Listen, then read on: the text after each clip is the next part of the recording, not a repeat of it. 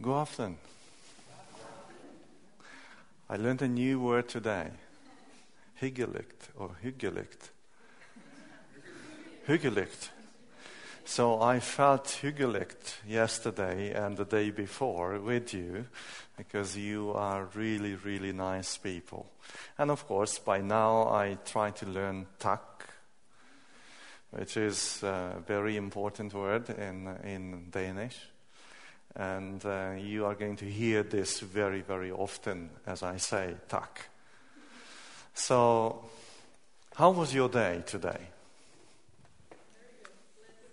Blessed. Was it cold today? You know, I think, you know, when, when you go out, you feel with the wind, and, and we experienced some, some snowing today, and it was, I felt it was quite cold. So, but probably you are used to it much better than I am. So I like, you know, that you, you still have this, this, this Viking spirit, you know, that nothing can actually cause us a problem. And we can go through anything what, what we, we plan. So I like that attitude, and uh, I'm going to learn that as, as we go along.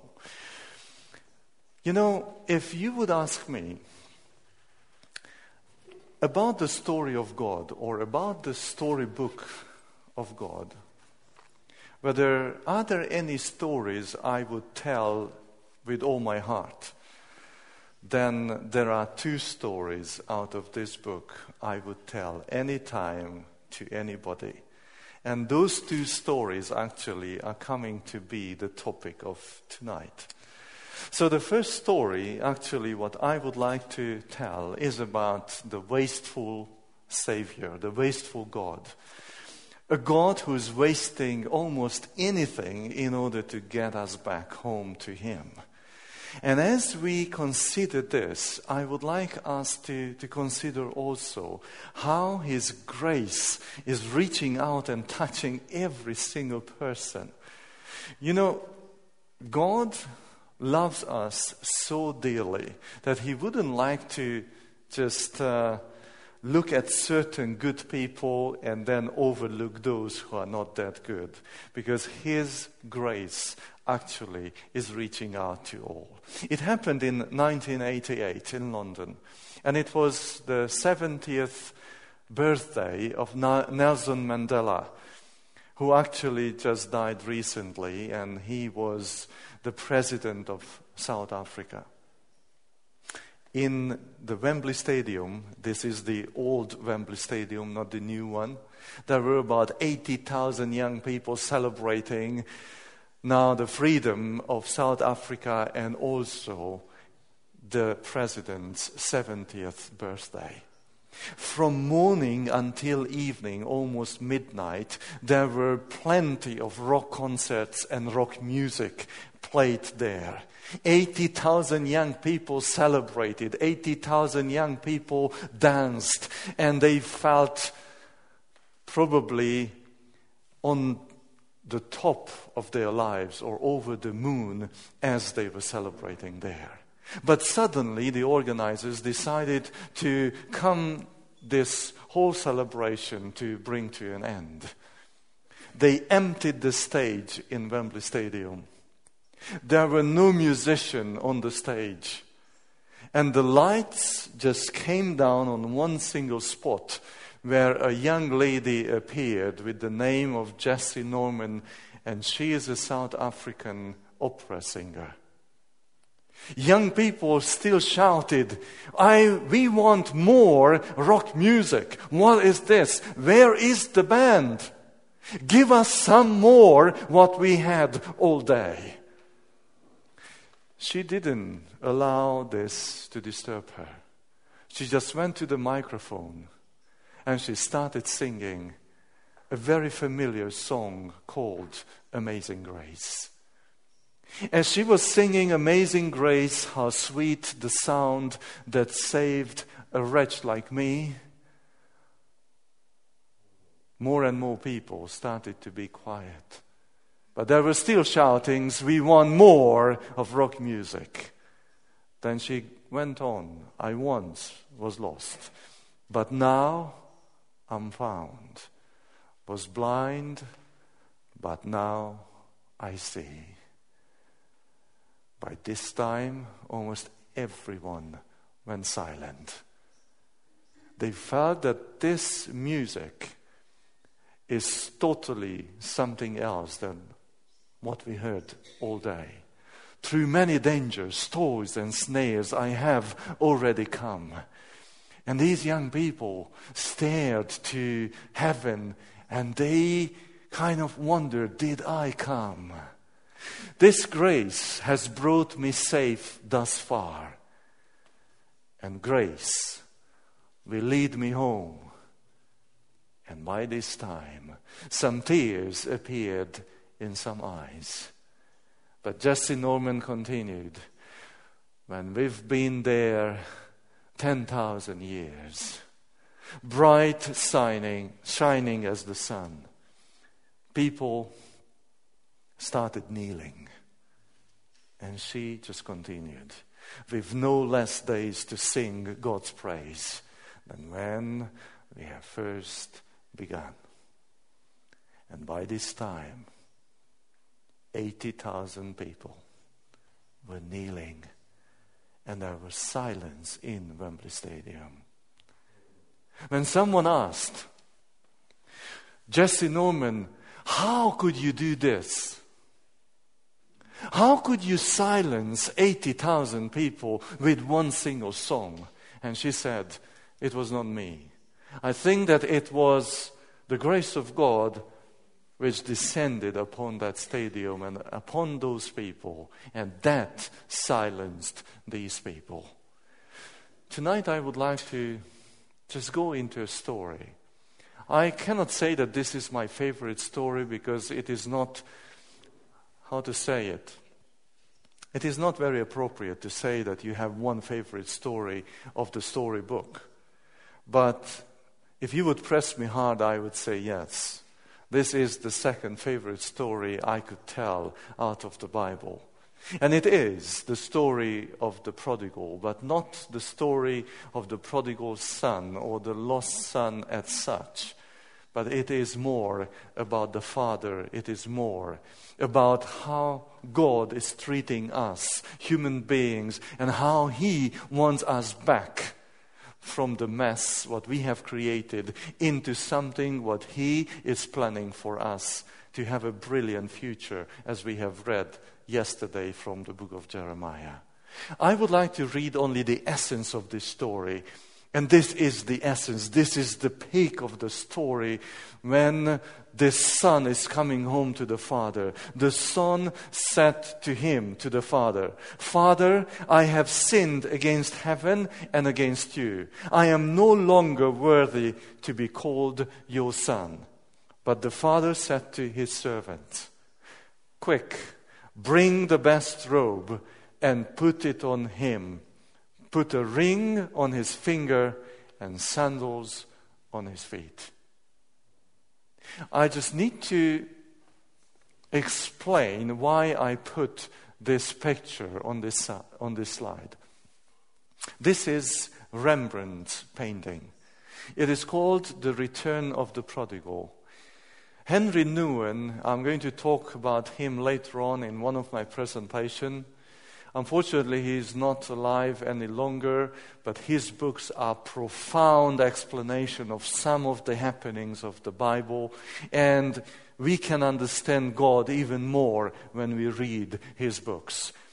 Henri Nouwen as a professor at Yale University, heard about Rembrandt's painting, and he flew over to St. Petersburg in Russia, and he went into the museum, into that art gallery where this painting is exposed for one week time. Morning, when the art gallery opened, Henri Nouwen was the first to go in, and evening, when it was just about the time to close, he was the last one who came out of that art gallery. He was just staring and watching this painting for hours, for days, for one week time. And he realized that actually Rembrandt painted his own face to every single figure which appears on this painting. he wanted to send the message that it could be possible that we all need to go through in our lives or, through the stages of this painting. That maybe the story is appealing to us that I need to be sometimes a younger son, sometimes an older son, sometimes a father, sometimes a servant. And that's why he painted like that. But something even more here. Rembrandt had an understanding of God's love.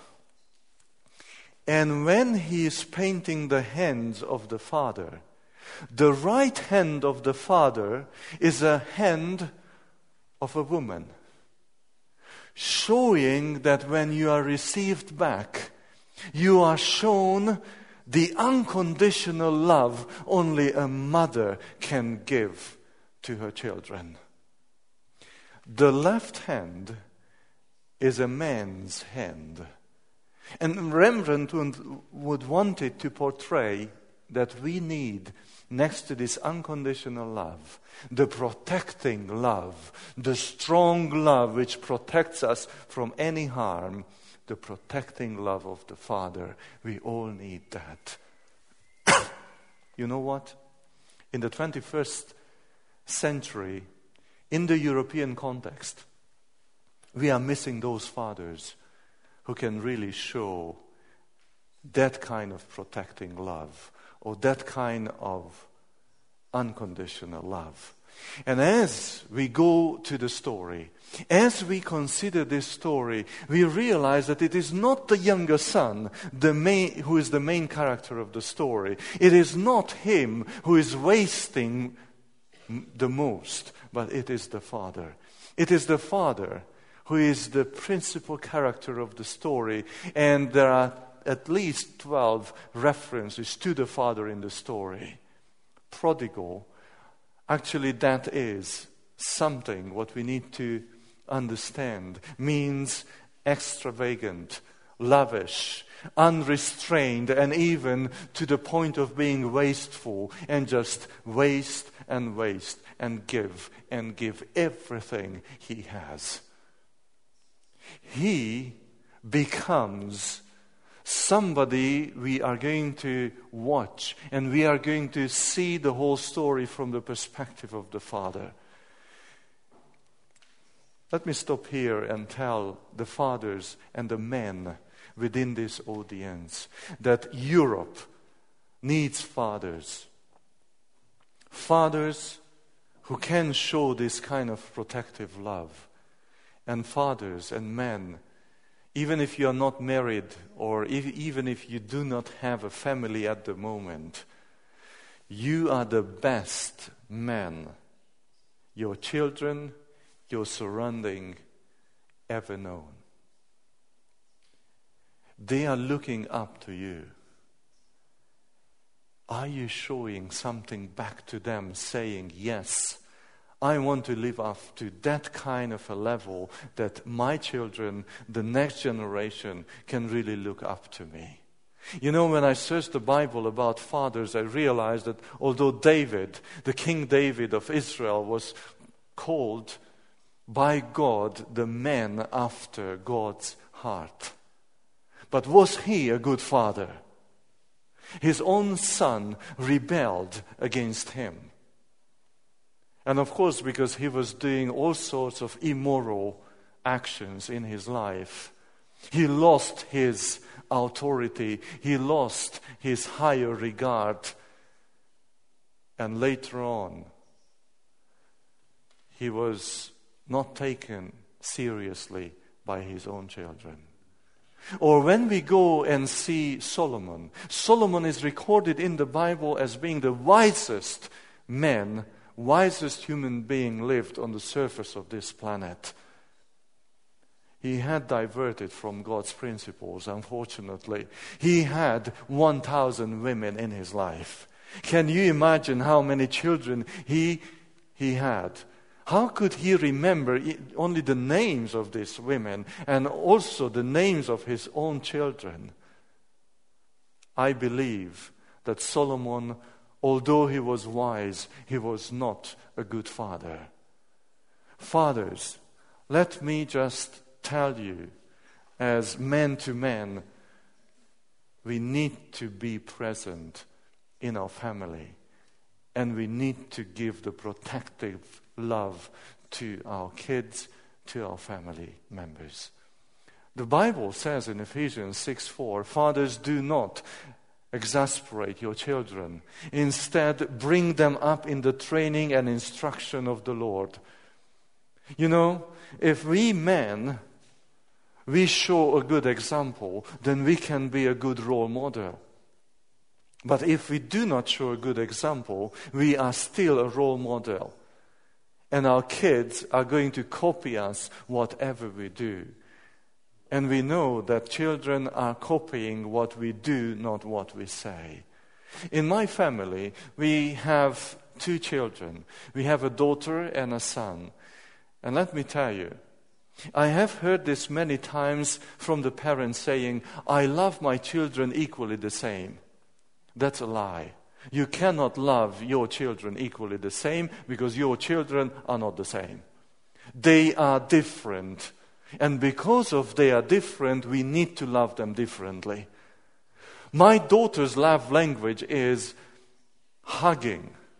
Whenever I meet her, I need to hug her because that is how she feels that I am her father and I am a protecting father next to her. My son is more a mathematician. He is more logical. He does not need, need any hugs. He needs a strong handshake, but he needs me to be available to him. Last year, during the Father's Day, this was the picture I got from my children. And actually, they wrote me a couple of lines saying, Daddy, we thank you that you are there when you are needed. And we want you to be very close to us all the time. And there are no compliments which override those compliments. So, fathers, just be available to your kids. Be fair. Love them according to their character, according to their personality, and be ready to help. You know, we can tell how much we love each other but there are certain circumstances where we can show how much we love each other.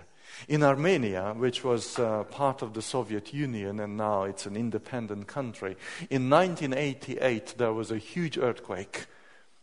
The earthquake happened during daytime around 9, 10 o'clock in the morning. Many buildings collapsed because in communism they did not care about the quality of building materials. And you can imagine collapsing buildings during the daytime when children were in the school, and it happened that one of the school buildings collapsed. Parents who were still alive, they rushed to the building to see that it was flat like a pancake. And parents started crying and mourning over the loss of their children, saying, We lost them. Nothing can be done until a man arrived. He looked around and he said, Where is my son? And he was told, Where is your son? You know, all the children are under this, this wreckage. And probably all the students died with the professors, with the teachers in the school. And then this man said, I don't care. I want to see my son. I don't care whether alive or dead, but this is my commitment. I want to find him. Gentlemen, please come and help me. So he started moving this huge blocks of concrete away and he was starting shouting the name of his son saying armand armand where are you your father is looking for you and he was working for about two hours with the help of the other men and the other men looked at him and said guys there is no point in doing this. Let's go home and let's just cry about the loss of our children. And this man said, No, I'm not going home. I'm staying and I'm working. I'm moving these blocks of concrete. I want to find my son. And he was just working for another period. For 12 hours, he was still working and shouting, Armand, Armand, where are you? For 24 hours, he was still there and working and moving blocks of concrete. 36 hours, still there, working and moving blocks of con- concrete. After 38 hours, suddenly he heard the little voice of his son Daddy, Daddy, I am here. We are here. So he ordered a huge machine, a crane, to come and lift a column of concrete and move it aside. To find his son there. And his son was just smiling and saying, Daddy, I'm so glad to see you. Then the boy turned around and told the others, Did I tell you that if my father was alive, he would come and rescue me. And 18 more children were rescued that day. You can search the internet and you can find this is actually Armand's father and this is Armand. We need that kind of fathers who can waste energy, who can waste everything in order to find their children and bring them back home. That is one of the most compelling stories I would like to tell. Wasteful Savior. Yes, it is about God. It is about Jesus Christ. It is about how He is loving us and how much He would like to do for us. But Jesus was accused by those people who studied the scriptures those times that He this man welcomes sinners and eats with them. They accused Jesus that he was sitting down with these sinners and he was eating with them. And Jesus says, Let me tell you three stories in order to answer your accusation. And he's telling the story of lost sheep when 99 sheep were still there and one was lost. And Jesus says, God cares about the 1% too. Then he tells the story of the lost coin. One out of ten coins were lost. And the owner moves everything around in the house in order to find that coin. And the coin did not know it was lost. And Jesus says, I'm looking even for those people who do not know they are lost because they matter to me. Then he comes to the third story saying, There is another story about the lost sons. Both of them got lost. One got lost very close to the father, and the other one got lost as he moved away from home. Let me tell you this story. What happens with the father in this story? The father is hurt because the younger son comes to see him and says, Father, drop dead. I need my part of the inheritance. Give it to me. Give it to me now. If I were that father, this is what I would do. Okay, you want your part. Come a little bit closer, and I'm going to give you your part. How can you talk like that to me, your father. But in this story, the father is not like me.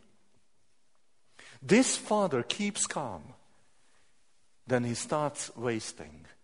The father is wasting approachability. This son can come to him anytime. He doesn't need to put in a request saying, Daddy, I need to talk to you tomorrow or next week, you know, on Tuesday, 10 o'clock. No. He can come anytime and he can tell whatever he wants because he has the freedom of speech, the freedom of choice.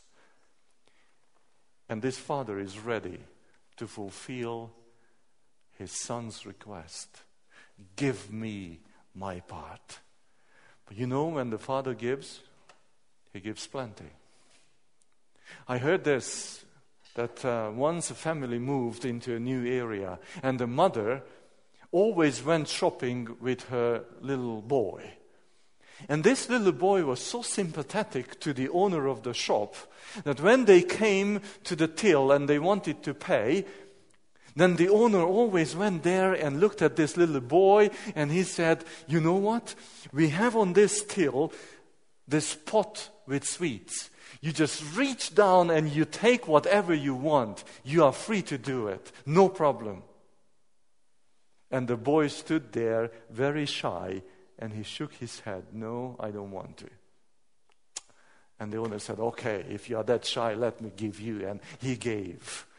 And it goes on like that for days, for more than two weeks, until they got to know each other. They know each other's names. And now the owner comes to this boy and says, You know, without even telling you, you just come, you reach in, and you take whatever you want from that pot. It's yours.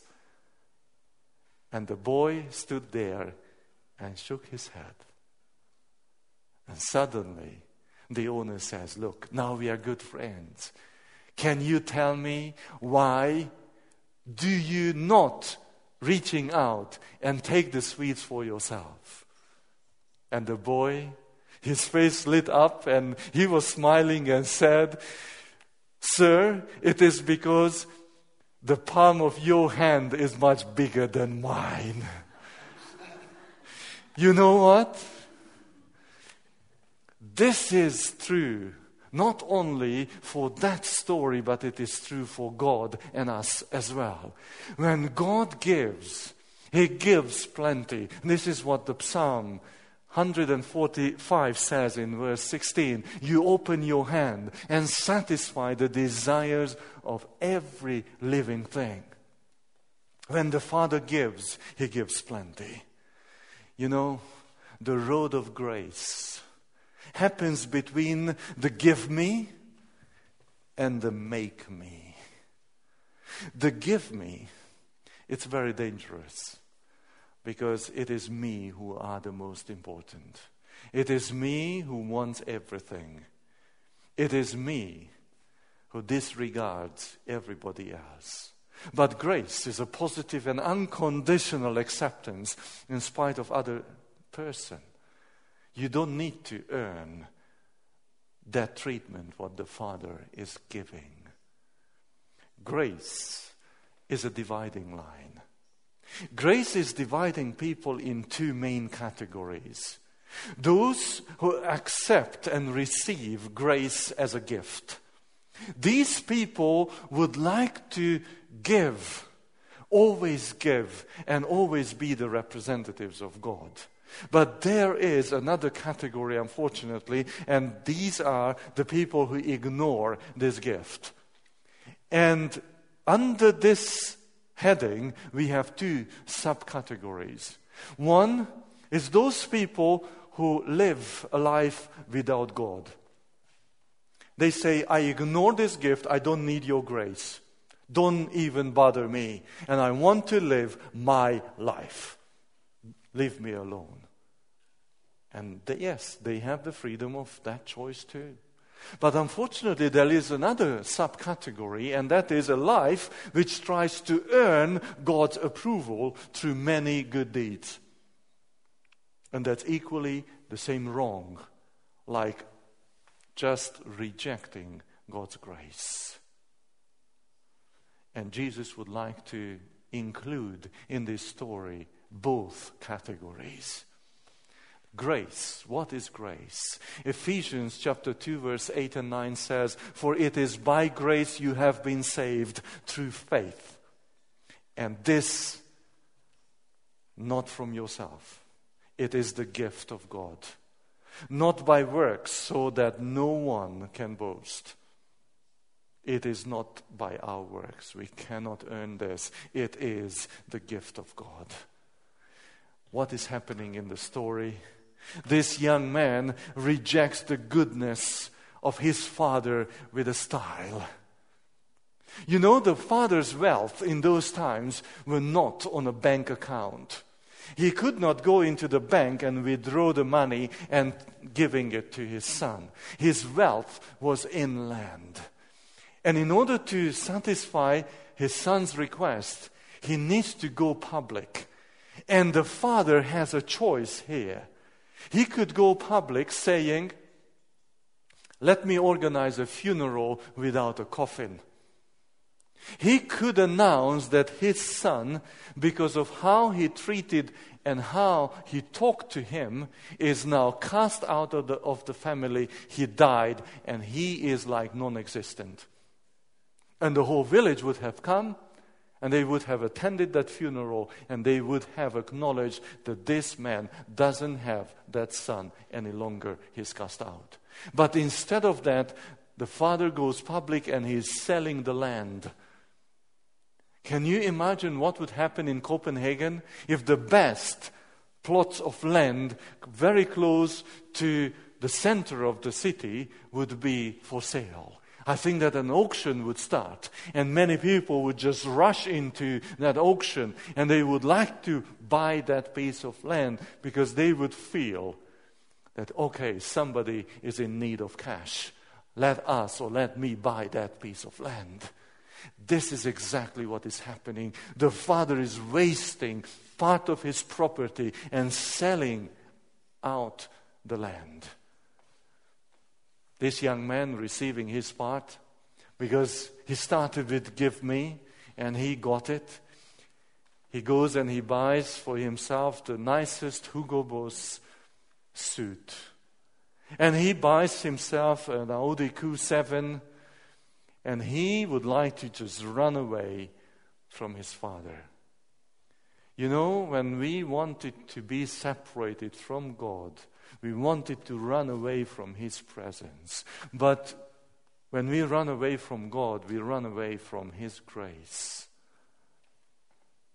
The person of his father is rejected. He needs, this young man needs only the benefits and as he goes away in style, probably he makes a last turn to just wave goodbye to his father. And his father is waving to him, just stop, stop, stop, stop, please. And he rolls down the window and said, What do you want, old man? And he says, My son, whenever would like, you would like to come back, my house is open and you are welcome back. And he says, ah, Never, I never ever come back. Goodbye. And he pushes the gas and he goes away. You know, someone told that if this young man would have gone far away and would have established a business out of that money, what he received from his father, and he would have had a flourishing business, he would have never come back to his father. And his father knew exactly that he is going to spend and waste all the money what he received. He basically got a very expensive scholarship. And the father doesn't mind giving that scholarship to his son. His son is wasting all. You know, bad manner and finding a lot of friends, showing no respect to anyone, and he is wasteful, wasting the wealth received from his father. And he is proud because he is somebody having money, having wealth, having influence. And he's engaged in all sorts of destruction and funny things until one day when he runs out of money, he runs out of so called friends. You know, the realization when human beings are running away from God, we all need to realize that we can run away from Him, but we can never outrun God. Wherever we want to go, God arrives first there, and He is waiting for us there as well. We cannot outrun him. God allows situations of remembrance. And this man, this young man, says to himself, I am a son of a farmer. I know how to, to make a living for myself. Let me find a farmer nearby. And he goes there and says, I want a job. And the guy says, Yes, you tend pigs for me. Now, in an Israeli context, tending pigs is a shameful job Probably the most shameful job you can ever have. And now, what is happening? He would like to eat, and no one gives him any food. And he decides, okay, let me eat the food of the pigs. And according to how I read the story from the Bible, it seems to me that he was already weakened and the pigs pushed him away from their food, and his stomach remained still empty. And with his empty stomach, he remembers that even a slave, even a servant, has a better life in his father's home than he has here in this huge freedom. You see, his freedom turned into his prison and suddenly he realized that I am willingly need to go home and offer myself to my father, saying, Please, Father, make me a servant. Now, that is the first step of grace. Of course, at this time, we don't see any kind of repentance, any kind of rejection of his previous lifestyle. No. He would just like to recover what he has lost. But you know, grace sees through loving eyes. And God's response to the hungry and thirsty soul is always grace. And I like when grace is released because acceptance is beyond imagination. And something more. Grace ensures that we get precisely what we do not deserve. This young man deserved probably a beating. This young man deserved some punishment. This young man deserved, you know, an outcast of the society because he behaved really badly. But we can see in the story that it is not what he receives. But there is a huge change between the style, how he went away. Re- you remember, he just pushed the Audi Q7 and said, I don't care. I'm not going to come back anymore. But now, when he needs to humble himself, I suggest that he was coming back like this. With the wreck of a Trabant, I don't know whether you knew in the communist times in Eastern Europe, we had this Trabant, and we called it the longest vehicle in Europe. Because although it was a very short car, but the smoke which was coming out was about a kilometer long. Even if it functioned, it was a wreck. But can you imagine if it was cut in half? And now this man is coming back like that, and there is no pride. There is no that feeling of I am somebody, but there is only something I want to talk to my father and I want him to make me a servant. There's a surprising treatment here. You know, if I were a radio reporter those times, I would have gone to see this father and I would have had this interview saying, You are the most successful businessman in this area. Can you tell me something about your family? And he would have told me, Oh, yes, I have two sons. One, the older son, oh, he is my favorite hardworking, very respectful, very trustworthy. You can entrust on him anything you have. He is my favorite. And I have a younger son. He's not yet at home, but he is my favorite too. You know, that is how this wasteful father thinks about his own son. And he would continue. And by the way, I'm looking for him. I'm, I'm, I'm waiting for him every single day. Can you come with me? And we walk up on the hill and we are looking down to the highway. And suddenly we saw that wreck of a Trabant coming. And the father tells me, Hey, the interview is over now. I have other jobs to perform because my son is coming. I don't know how he recognized his son. But you know, when grace sees through loving eyes, you recognize which belongs to you. The Father runs to meet him. Do you know that in the Middle East, men never run? And the older you get, the more dignified and slower you walk. You know, I learned this in Pakistan. Pakistani men, unfortunately, they are not very hardworking. They sit by the side of the main road and they talk all day. And then the trucks are coming. And I was watching. The screws of the wheel of the trucks almost gave them a massage to, to their back, and they were not able to move even one centimeter forward. That is the culture. So in the Middle East, when the owner of a house runs, means that a catastrophe happened.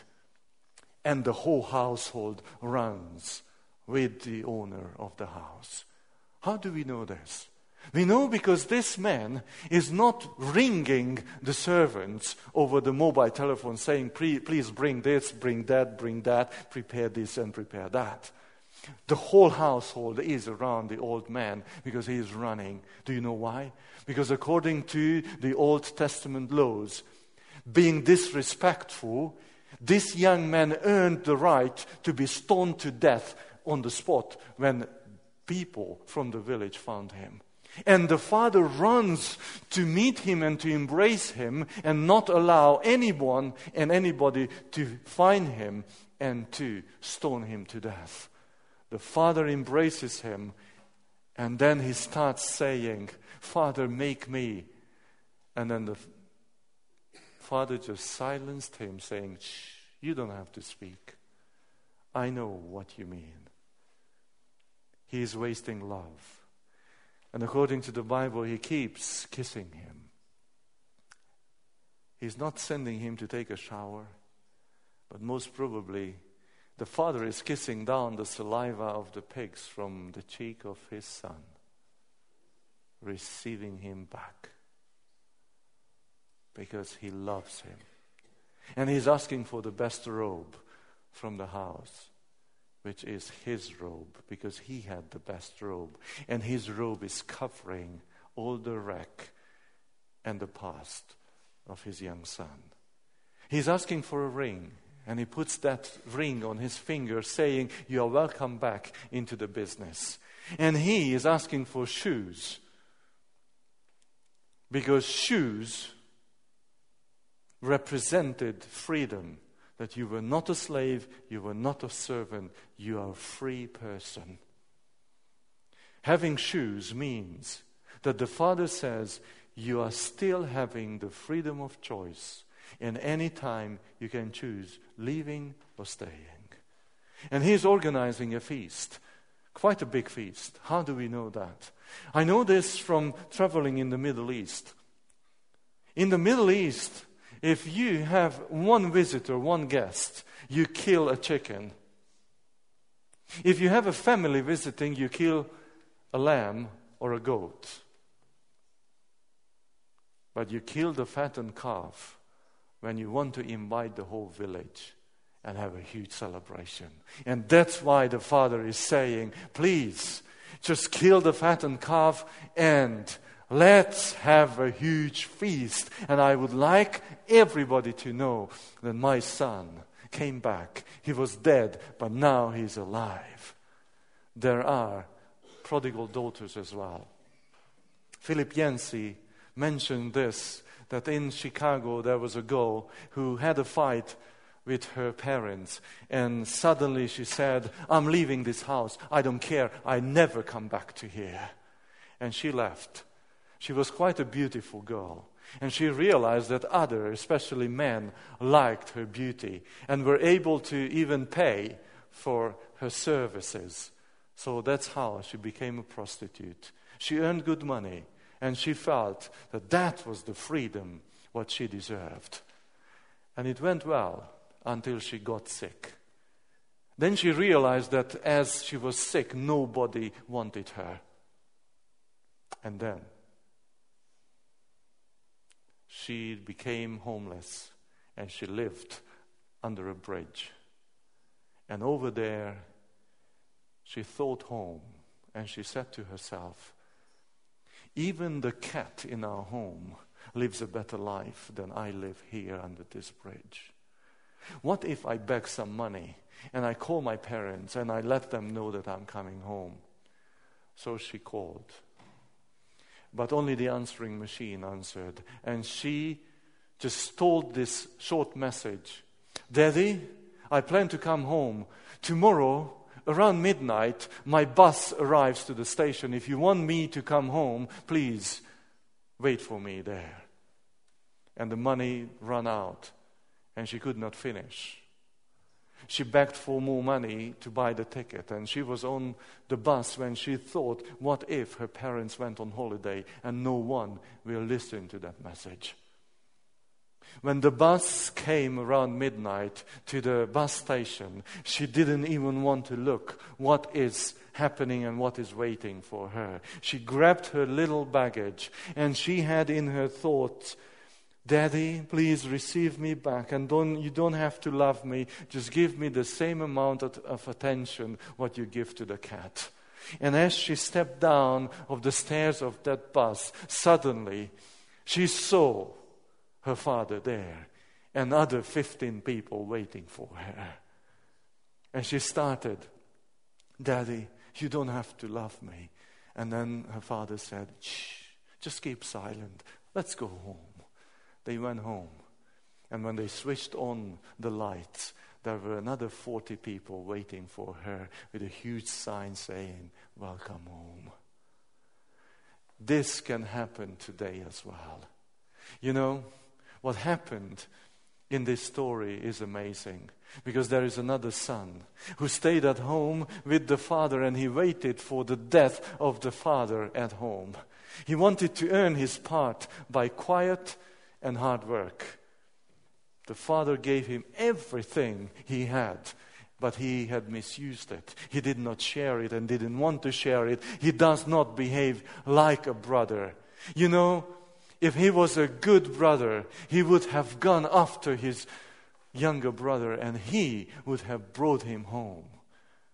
You know, the Heavenly Father abounds in goodness, love, and grace, and He considers sinners and uh, the tax collectors and also the Pharisees His children. And that's the point in Jesus' story, saying, those who already read these stories, they should behave like elderly brothers. And those who did not know anything about this story, they need to be brought home back. Both groups need the Father. So this is basically Jesus' answer to his to the accusations of those opponents. I am not only received the sinners, I am and sitting with them at the table, but I'm running after them and I'm calling them back home. I give my life for them and I will share my throne with them in my Father's kingdom. That is exactly what Jesus came to show that He is our bigger brother and He behaves like that. I would like to finish with. Um, a happening with Tony Campolo.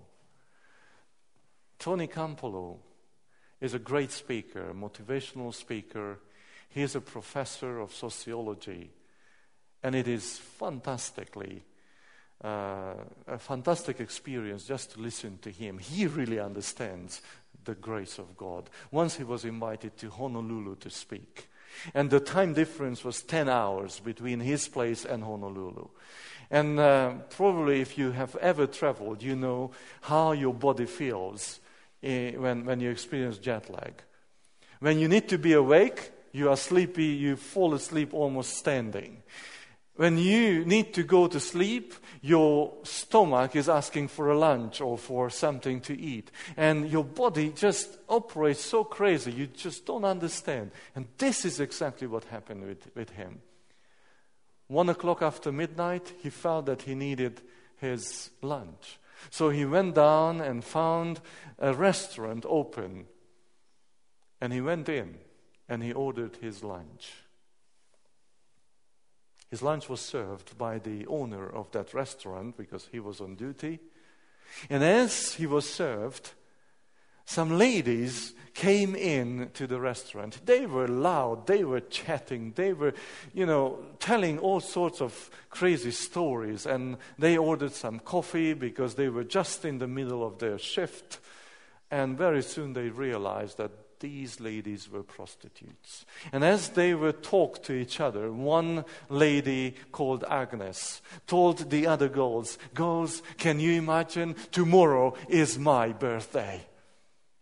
And then they drank their coffee and they left. Now, Tony Campolo, when he was just about to pay, he told the owner, Have you heard what these girls were discussing about? That Agnes is going to have her birthday tomorrow? And the owner said, I'm not listening to the talks of, of prostitutes. I don't care.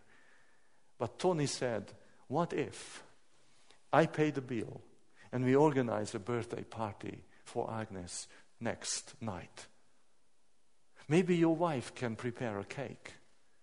And the owner liked the idea. And next night, they were decorating the restaurant. They prepared a huge sign, Happy Birthday, Agnes.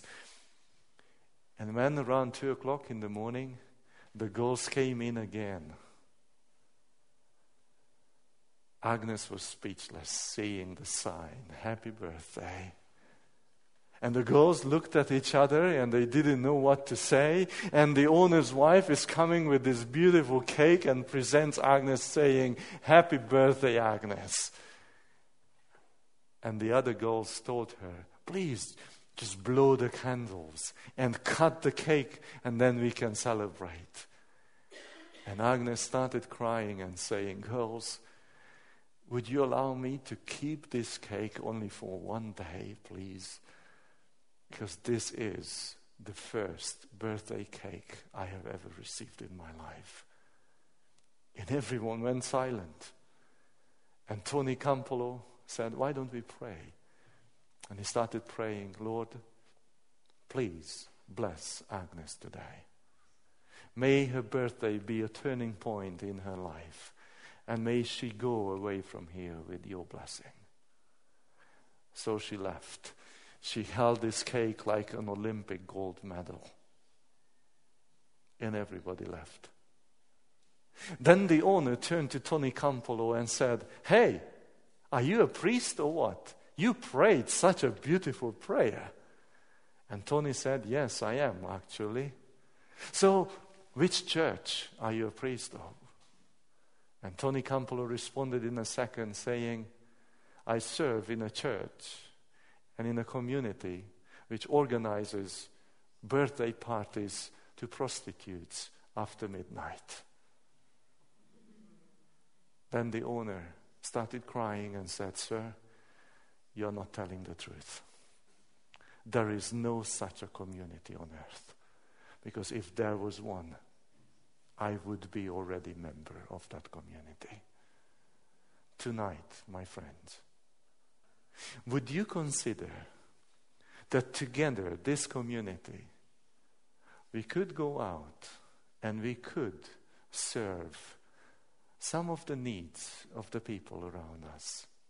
Would you consider that we can be those people who communicate God's grace rather than being only at the receiving end? I would like us to consider this in our quietness as we pray. Our Father in heaven, you are the best Father we have ever known because you showed us the unconditional and also the protecting love. We have run away from you, but we couldn't outrun you. And we want to thank you for that. Wherever we went in our lives, you were there. And you responded through your grace and unconditional love on whatever we have done. And you wanted us to come home. Tonight, we all would like to consider your call to come home, to come back to you, to see other people who have needs, to change from the give me into the make me. And Lord, we just ask you, make us here a community who see and do something about the needs of people. Help us to do this. In Jesus' name. Amen.